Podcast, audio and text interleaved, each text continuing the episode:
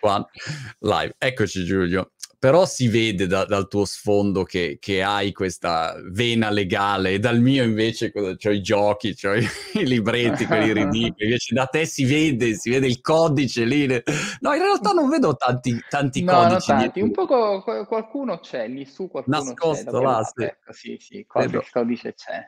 Ma tu lo sai Giulio che io cioè, ho fatto giurisprudenza, ho fatto l'abilitazione al patrocinio. No e volevo fare il principe del foro e poi un giorno in cancelleria, prima di fare l'esame, io poi facevo pratica da un amministrativista. In realtà ho cambiato vari studi dove facevo pratica, il mio dominus, ho avuto vari dominus.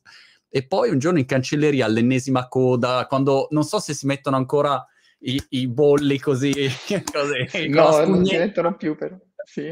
Non si mettono più per fortuna. Io mettevo tutti i bolli, i bolli e cose, poi pinzavi tutte queste cose. E all'ennesima coda ho detto, ragazzi, che sta roba qua non fa proprio per me. Ero, ero incapace come legale e, e, non sopportavo l'ambiente del tribunale, mi metteva l'angoscia e ho cambiato. Basta. Se no, Guarda, oggi mi, saremo mi, magari mi, insieme pensare, a fare... Mi fai pensare a una cosa interessante, che invece io quando eh, mi sono iscritto in giurisprudenza, prima di iscrivermi in giurisprudenza ho uh, seguito per quattro mesi ingegneria. Ah. E ho seguito ingegneria eh, elettrica, e in quei quattro mesi ho maturato l'idea che mi piaceva tantissimo la matematica, tantissimo la logica, ma se avessi continuato l'unica chance che avrei avuto, o la miglior chance che avrei avuto, era quella di lavorare all'Enel. E ah, okay. di lavorare all'Enel allora non mi andava per niente. E siccome in realtà a quei tempi, considera, io sono palermitano e ho, mi sono laureato nel 93, quindi un anno dopo le stragi, eh, mm. Ho vissuto quel periodo a Palermo in modo particolare, diciamo che i, figli di alcune delle persone che purtroppo non ci sono più erano miei amici, giocavamo ah, insieme wow. e mi avevano colpito quelle figure, ho detto beh forse se devo fare una cosa, forse umanamente mi piace di più il diritto e mi piace mettermi a disposizione studiando diritto e difendendo le persone o difendendo eh, il, il, diritto, cercando di aiutare. E quindi Beh. ho deciso di fare l'avvocato, però siccome poi la vita disegna le cose per te, faccio l'avvocato per l'Enel. E ma... penso che sia il lavoro più bello del mondo. Quindi meno male che non ho fatto ingegneria, ma meno male che ho finito per lavorare all'Enel. Ma hai fatto poi, eh, quando hai fatto pratica, hai fatto pratica in uno studio civilista, penalista, do- dove hai fatto pratica? Allora, ho fatto pratica in uno studio civilista da un ex magistrato e quindi facevo in realtà diritto civile, diritto societario, però la verità è che in quel tempo, eh, in mezzo ai vari concorsi, feci anche il concorso all'Enel e quindi ho cominciato a lavorare all'Enel negli anni della quotazione, negli anni okay. in cui l'Enel si stava trasformando e quindi mi sono innamorato, eh, siccome mi piaceva molto il diritto societario, il diritto commerciale, poi mi sono innamorato di quello che stava facendo l'Enel in quel periodo e diciamo, ho partecipato un po' alle operazioni di crescita dell'Enel nella storia, quelle che ci sono state fino all'acquisizione di Endesa, un po' la crescita internazionale. Quindi, Quali sono le materie, diciamo, di specializzazione? Perché eh, se io penso a Enel, cioè penso a qualunque tipo di problematica legale e ovviamente ci sono tanti legali eh, che, che, che, lavorano nel gruppo, ma diciamo come macro specializzazioni di cosa hai assolutamente bisogno? Allora, ti faccio, ti rigiro un po' la domanda per far vedere che cosa fa l'avvocato dell'Enel. Secondo te, per costruire una, eh, un impianto eolico, sì. ti serve un ingegnere o ti serve un avvocato? cioè, un avvocato perché tutti i permessi, le robe, immagino una, una, marea di, di casini. Tra, tra, l'altro l'ingegnere ovviamente serve, è uno scherzo, deve calcolare il vento, fare una serie di calcoli, però paradossalmente sempre lo stesso ingegnere può lavorare per tanti soggetti, non ha un valore strategico particolare distintivo il fatto di conoscere come girano le pale eoliche, lo sanno tanti. Sì. Capire in un paese, in un territorio come funziona com- funzionano le comunità locali, come funzionano i procedimenti amministrativi e, e, come funzionano le regole è una cosa un po' più particolare e dà un po' più di valore strategico. Quindi cosa fanno gli avvocati dell'Enel o cosa fa un avvocato che lavora all'Enel? Aiuta tutti i settori di business a realizzare quello che devono fare, considerato che gran parte della materia incerta che viene gestita è giuridica. Quindi mm. gli avvocati e per esempio a servizio della generazione aiutano a realizzare gli impianti evitando di eh, creare problemi di qualunque tipo alle comunità locali o, o assicurando che i permessi vengano presi nel modo in cui vanno presi, quindi nel rispetto di tutte le regole, aiutano la distribuzione a eh, realizzare le linee o a rinnovare le linee, aiutano la, rego- nel dialogo con il regolatore, aiutano nell'attuazione per esempio del PNRR, cercando di semplificare lato interno le regole eh, per le quali poi si dovrebbe riuscire a fare la transizione ecologica. Gestiscono anche il contenzioso, però anche lì poi diciamo un avvocato esterno normalmente gestisce il contenzioso cercando di vincerlo. L'avvocato interno cerca, capisce che quando qualcuno è arrabbiato tanto da farti causa vuol dire che c'è un problema di processo. Quindi in realtà l'avvocato cerca di girarsi dentro e capire cosa non sta funzionando e aggiustare i processi dentro perché l'obiettivo non è vincere le cause come per gli avvocati esterni, ma è non averne, non, non riceverne. E Chiaro. quindi per esempio, eh, c'è uno sforzo continuo di processo nel tracciare tutti i dati che ci sono all'interno per capire dove sono i problemi. Quindi l'avvocato interno necessariamente deve saper dialogare con gli ingegneri, forse essere anche un po' ingegnere per riuscire a capire dove, sono, dove si annidano i problemi. E, e così sul, immaginati la, le comunità energetiche, mh, le comunità energetiche, pensare che tante persone possano installare impianti da fonte rinnovabile è bello, è un tema innovativo, però se ci metti un ingegnere ti dice come fare le connessioni. Ma capire mm. come connettere le teste delle persone e come permettere che tutti siano d'accordo nel realizzare la stessa cosa in modo equilibrato per sì, tutti, altro, ti serve un, un avvocato. Sì, sì, quindi sono, è, un, è, un, team ingegneristico e legale, sì. per cui spazi in settori che mi immagino vanno dalla, dalla, dalla contrattualistica a materie di diritto ambientale, cioè, de- di tutto di più, perché per fare sì. una nuova centrale tocchi tanti settori, concorsi. Sì, diciamo, diciamo che un avvocato che lavora in azienda certamente deve conoscere bene il diritto societario e il diritto, la, la contrattualistica, perché nella maggior parte dei casi è relazioni con l'esterno con l'interno che dipendono da queste due branche del diritto, il diritto amministrativo per le relazioni con i soggetti pubblici, il diritto ambientale eh, così come poi il diritto del lavoro, sono fondamentali per l'interlocuzione con i vari stakeholder dell'azienda. Quindi, mm. per, tra l'altro, in una dimensione come quella di un gruppo grande come Enel, poi il tema è non solo conoscere il diritto locale, ma cercare di capire i diritti esistenti nei vari stati e, e adattare la struttura dell'azienda ai, al benchmark dei diritti. È troppo, cioè no, tu no, non puoi ragionare sul vabbè, mh, mm, vediamo come ambientalizzare gli impianti a carbone italiani rispetto alla normativa italiana. Se sei un operatore globale, deve avere uno standard che matcha tutti i diritti del mondo ponendosi sulla soglia più alta per, e quindi la complessità è sia di materia che poi di geografia, conoscere giusto, un po' anche giusto. i diritti dei vari. Quanto è grande il team mm, legale di Enel? Quante persone tu mm, coordini o con cui collabori, mm, diciamo, nel gruppo? Allora, nel mondo siamo poco meno di 800, 788, quindi diciamo siamo un numero che può sembrare consistente. Eh, in Italia siamo circa 200, eh, la dimensione che è nella in Italia però l'ha in tanti stati, l'ha in Spagna, l'ha in Cile, in Colombia, in Brasile. Il Brasile è enorme, in Brasile abbiamo circa 100 avvocati per esempio, in Russia ne abbiamo 40, in Romania idem. Quindi è un team eh, ampio, diciamo che abbiamo un forte coordinamento centrale, ci confrontiamo molto spesso proprio perché l'obiettivo non è rispettare la legge negli stati, ma creare delle regole che valgano per tutti e aiutare i colleghi poi a seguirle. Però io mi sentirei tranquillo avere tipo 800 avvocati. Cioè, ragazzi, facciamo causa, portiamo il ping pong in ogni, in ogni scuola del mondo, facciamo causa. Sì, lo, lo, lo, l'obiettivo è sempre evitare che ci facciano gli altri causa. Esatto. Poi ci sono dei casi nei quali eh, capisco che, sai, le, chi vive in una grande azienda ha sempre il dilemma di Davide contro Golia. È molto mm. facile che gli altri ti vivano contro Golia e quindi cerchino di diventare Davide per attaccarti e per avere il consenso comune certo. perché Davide fa più simpatia di Golia. Allora eh, non bisogna farsi attaccare da nessuno, poi in alcuni casi capita di lotte contro Davide e allora bisogna anche far capire, c'è anche un tema poi di come si presentano le liti, cercando di far capire che noi cerchiamo di comportarci sempre bene. Eh, nel momento in cui mh, qualcuno viola le regole, purtroppo che sia piccolo, che sia grande, dobbiamo rispettarle. Eh, certo. E quindi diciamo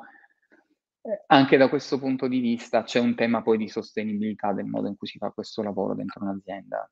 Arrivo sull'argomento della sostenibilità, però ci vorrei arrivare passando da questo legal game, che non, non ho ben capito che cosa sia, se è una roba che fate per Natale per divertirvi tra avvocati o non so, che, che, che, che cos'è questo legal game? Allora, legal game è un esperimento che in ah. realtà è nato alcuni anni fa e che sta andando bene. È un gioco, diceva Platone che si conosce di più di una persona in un'ora di gioco che in un anno di conversazione.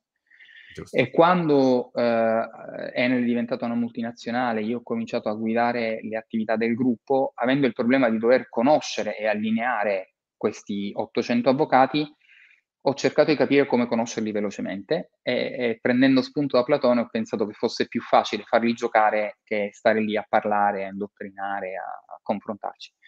Quindi abbiamo lanciato questo gioco dove eh, i nostri avvocati potevano aderire liberamente su base volontaria. Il gioco si chiamava Illegal Game perché è un gioco senza regole, dove lo scopo okay. è fare una ricerca su un tema tendenzialmente barboso come sono i temi di diritto, meglio mm. di tutti gli altri, quindi competizione pura. Ah.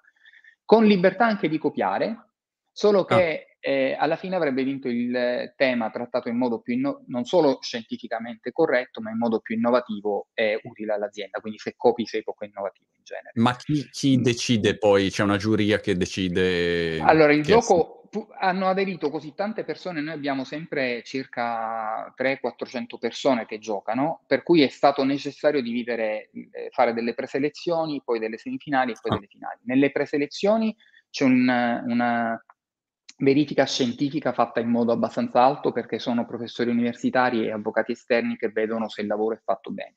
Poi ci sono delle semifinali che vengono svolte per aree, sono tre semifinali, una a livello mondiale, una italiana e una in America Latina, che, eh, dalle quali viene selezionato un team o due team per andare in finale, nel quale ci sono invece degli ingegneri dell'ENI, perché il tema è che noi avvocati spesso non sappiamo spiegare le cose.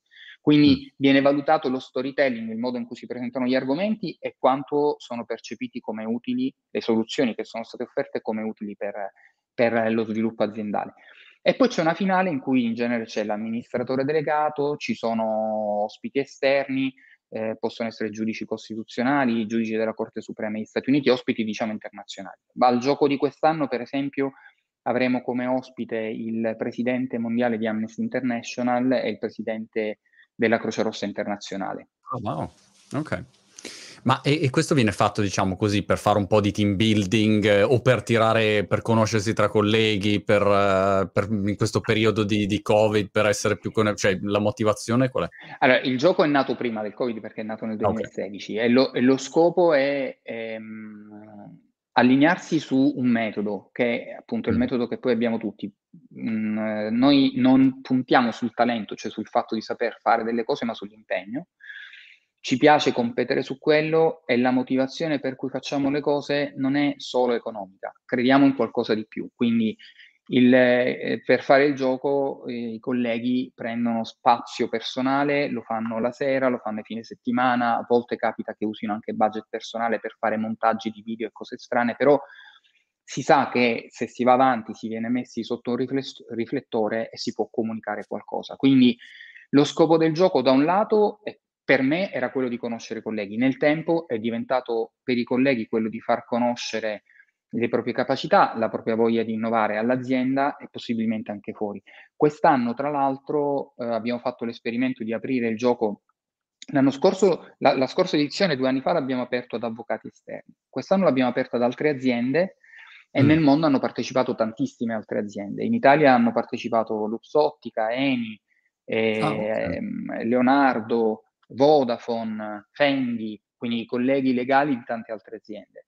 Nel mondo hanno partecipato tante altre società in Brasile, in Spagna, in Cile, quindi è stato un modo anche per confrontare il modo, in, il, le modalità con le quali vogliamo essere legali d'azienda, anche perché quest'anno il tema, proprio per avere argomenti comuni con tutti, era quello della sostenibilità, quindi l'impatto mh, che può avere eh, il, eh, il, legale, il modo di, di, di, interpretare le regole sulla sostenibilità, come possiamo aiutare a rendere mm, più mm, mm. sostenibile quello che facciamo. Ma e tu puoi partecipare al gioco? Oppure è, conflitto allora, di interesse? allora, ti, ti, ti, con, ti, confesso, io ti, diciamo il gioco si chiamava Illegal Game, ah. per, col, per, dire in italiano illegal, però proprio perché esatto. si può fare tutto, nel senso che poi alla fine al gioco ha partecipato anche l'amministratore delegato, ha partecipato okay. il nostro direttore di innovazione, quindi perché il team può fare quello che vuole, può chiedere la collaborazione di chi vuole, non ci sono regole. È chiaro che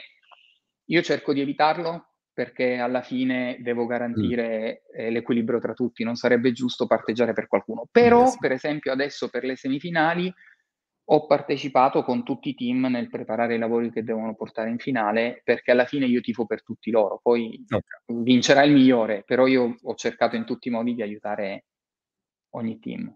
Ogni team. Dimmi Giulio, sul tema della sostenibilità, mh, che cosa è emerso e se, secondo te quali sono i trend dal punto di vista dell'apporto giuridico-legale ehm, per far sì che, che, poi questa famosa transizione energetica avvenga? Mhmm, come dire, quali sono le linee guida che tu vedi oggi emergere, se ci sono, insomma? Allora, ehm, in, intanto devo dire, mhmm, il ruolo del, del, legale nella sostenibilità secondo me è molto importante, è un ruolo di presidio perché ha anche il vantaggio di star fuori dai processi produttivi e quindi li può guardare meglio dall'esterno. Nel gioco si sono trattati tanti temi, quelli che vanno in finale sono solo alcuni degli aspetti importanti, però sono significativi di quello che può essere eh, l'impatto sulla sostenibilità. Ti faccio eh, un esempio, ma prima una premessa. Cosa intendiamo noi in Enel per sostenibilità? Eh, per, per, sostenibilità intendiamo la capacità dell'azienda di essere sostenibile dal punto di vista economico, dal punto di vista ambientale, dal punto di vista sociale nel lungo periodo. Cioè, crediamo che la sostenibilità non possa che misurarsi nel lungo periodo. Se tu pensi a chi investe normalmente in società come Enel, ormai sono quasi sempre dei fondi pensione o investitori che gestiscono soldi dei fondi pensione e il fondo pensione ha bisogno di sapere che il suo investimento verrà pagato quando le sue persone andranno in pensione. Incertezza. Guarda certo. l'esistenza della società tra dieci anni, tra vent'anni. Non gli interessa, interessano anche gli utili tra due mesi o tra tre mesi, ma gli interessa molto di più che la società sia viva. E la scommessa è che saranno vive tra dieci anni o vent'anni le aziende che avranno saputo leggere il futuro e quindi sono sostenibili nel senso sì. che sono capaci di vivere anche nel futuro. Se pensiamo che l'impatto climatico e ambientale è così determinante che teoricamente se non interveniamo subito nel futuro potrebbe non esserci un mondo, sì. capiamo anche quanto è importante per essere viva l'azienda tra vent'anni che ci sia un mondo in cui essere viva e in cui giocare un ruolo.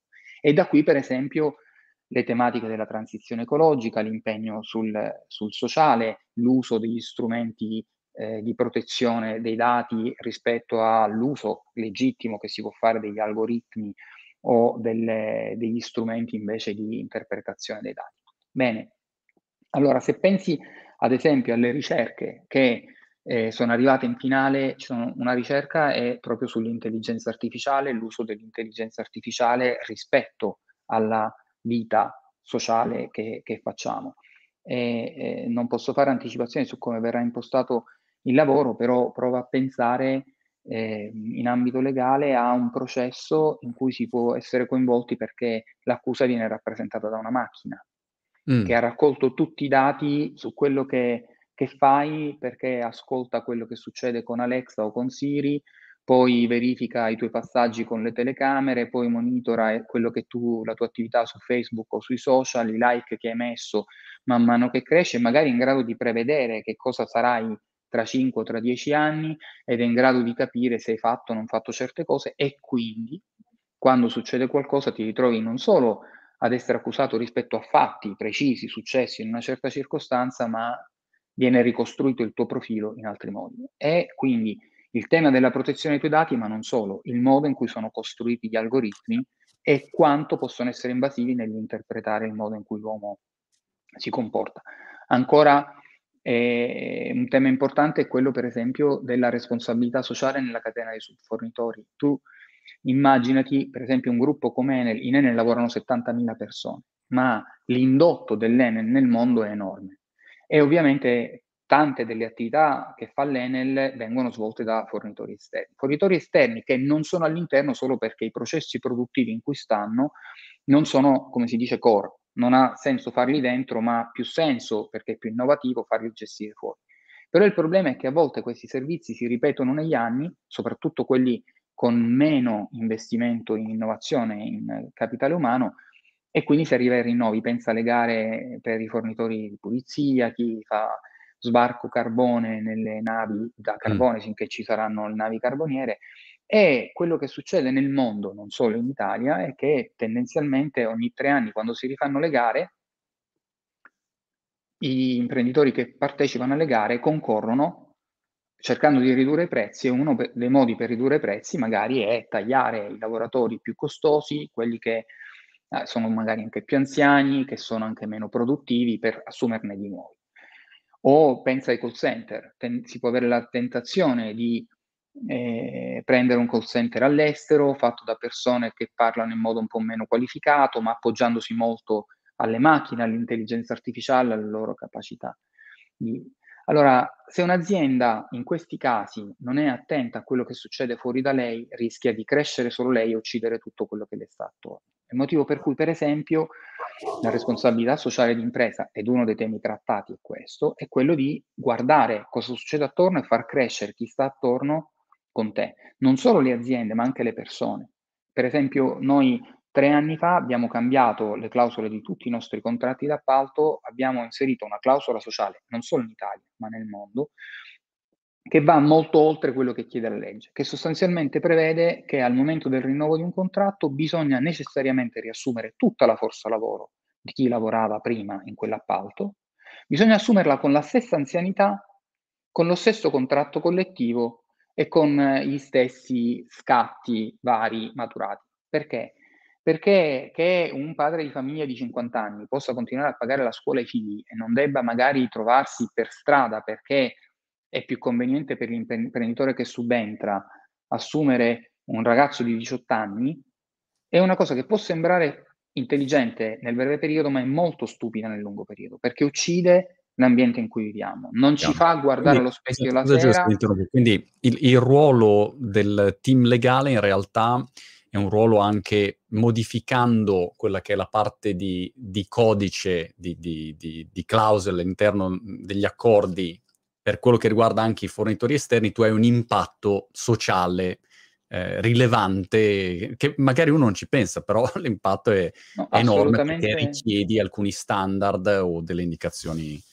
Ehm, è assolutamente così, è corretto. Cioè, il, tra l'altro, lo, il ruolo è anche un po' di sfida nel guardare in modo più ampio questo tema, perché eh, alla fine l'effetto di questa, la clausola sociale l'ha proposta, un po' imposta anche all'interno, con questa ampiezza illegale, l'effetto qual è stato? Che gli imprenditori per poter fare competizione in questi settori l'hanno dovuta fare su altro, non sul costo del lavoro, ma sulla capacità di innovare. Il costo del lavoro in più l'abbiamo assorbito noi, perché ovviamente nel momento in cui un imprenditore viene e dice so che devo riassumere tutti, devo pagare di più e quindi mi fa un prezzo d'asta più alto e, e, alla fine pagherò io questo costo, ma questo costo in più che sostengo è nulla rispetto all'innovazione che mi può portare, al fatto di lavorare con delle persone che rimangono contente per quello che fanno e che quindi sono anche più produttive nel loro lavoro, e il fatto di accompagnare il mio ecosistema a crescere con me. C'è anche un altro aspetto, che è quello della eh, responsabilità nella crescita. Eh, sai, forse te l'avrà detto anche qualche, qualche mio collega, noi ormai facciamo dei piani industriali dove cerchiamo di prevedere gli scenari futuri a dieci anni. Ma se tu sai che o pensi che il mondo tra dieci anni sarà fatto in un certo modo, non puoi tenerlo solo dentro di te, perché non è conservando questo vantaggio competitivo che diventi più grande, devi condividere questa conoscenza con chi ti sta attorno perché possa cambiare anche lui. Avere dei fornitori che sapendo che il loro ciclo produttivo morirà, tu sai che il carbone finirà, sai che piano piano, piano lo sbarco carbone dalle navi non servirà più allora non puoi pensare che tutti quelli che fanno questo lavoro debbano essere loro a farsi carico di quello che gli succederà, perché inerzialmente finiranno in cassa integrazione e con reddito di cittadinanza. Ti devi Senti prendere cura di quello che succede aiutandoli a, a cambiare come cambi tu. A proposito di lavori che cambieranno, finiranno, parliamo un attimo del lavoro dei legali, perché c'è sempre, lo dicevi anche tu, c'è sempre più automazione. Io vedo, diciamo, in questo Web 3, come si definisce adesso, il, il Web 1 era, um, come ne parlava Balaggi, che, che è un, un, ottimo pensatore tecnologico, diceva il Web 1 era riusciremo a costruire le soluzioni, cioè c'era una sfida tecnologica. Poi si è visto che sì, si possono costruire piattaforme, eccetera. C'è un mercato, Web 2, abbiamo scoperto che c'è un mercato. Web 3 invece è un ulteriore livello dove tu nelle piattaforme che sono decentralizzate con, con, la blockchain vai a inserire delle regole, no? degli smart contract eh, legalmente, quindi metti delle regole e avvengono in modo decentralizzato, in automatico, tutta una serie di cose. Eh, vengono sbloccati dei pagamenti, vengono fatti dei prestiti, eh, viene autorizzato un utente a fare una cosa oppure no, e tutto in modo sempre più automatizzato. E allora uno dice, ma eh, se io facessi il legale oggi o tra qualche anno, come cambierà eh, la mia professione? Tu quali cambiamenti in corso vedi? Allora, cambierà moltissimo quello che dici sull'evoluzione dei modelli contrattuali e l'automatismo nei sistemi contrattuali è uno degli aspetti. Forse l'aspetto più dirompente per gli avvocati, considera che gran parte degli avvocati che conosciamo in realtà fa contenzioso, quelli che fanno attività stragiudiziale non sono la maggior parte degli avvocati, per esempio in Italia, ma anche nel resto del mondo. E l'impatto più grosso, secondo me, si avrà proprio là. E ti racconto quello che stiamo mm. facendo noi in America Latina, l'abbiamo già fatto in uh, Brasile, a San Paolo e Rio, e lo stiamo facendo adesso a, a Santiago. E penso che entro un paio d'anni lo, fare, lo porteremo anche in Italia. Quando noi abbiamo comprato Elettropaolo, che è la società che fornisce l'energia elettrica a San Paolo, Abbiamo trovato un team di ragazzi, considera gli avvocati hanno una media d'età di 34 anni, 35 anni rispetto a quello che succede in genere nelle aziende dove la media d'età è intorno ai 50 anni. Questo team di avvocati, tra le cose che aveva fatto, aveva sviluppato anche un robot in grado di cominciare a sondare tutti i dati che c'erano. Nel tempo abbiamo creato un sistema eh, che è un sistema che usa l'intelligenza artificiale per fare delle transazioni, risolvere contenziosi. Ah. Sostanzialmente ai clienti, considera che una, città, una società come Elettropaolo, ma pensa anche nel, in Italia, oltre ad avere i grandi contenziosi, magari col grande gruppo industriale, piuttosto che con il competitor, ha tantissimi contenziosi con i propri clienti o con eh, sia lato commerciale sia lato danni per certo. problemi della qualità della rete. Questi contenziosi noi non vorremmo averli ovviamente, l'obiettivo non è vincerli, L'obiettivo sarebbe non averne. E se li abbiamo è cercare di trovare una soluzione equa, non è torturare il cliente pur di vincere in una causa. Allora, il sistema cosa fa?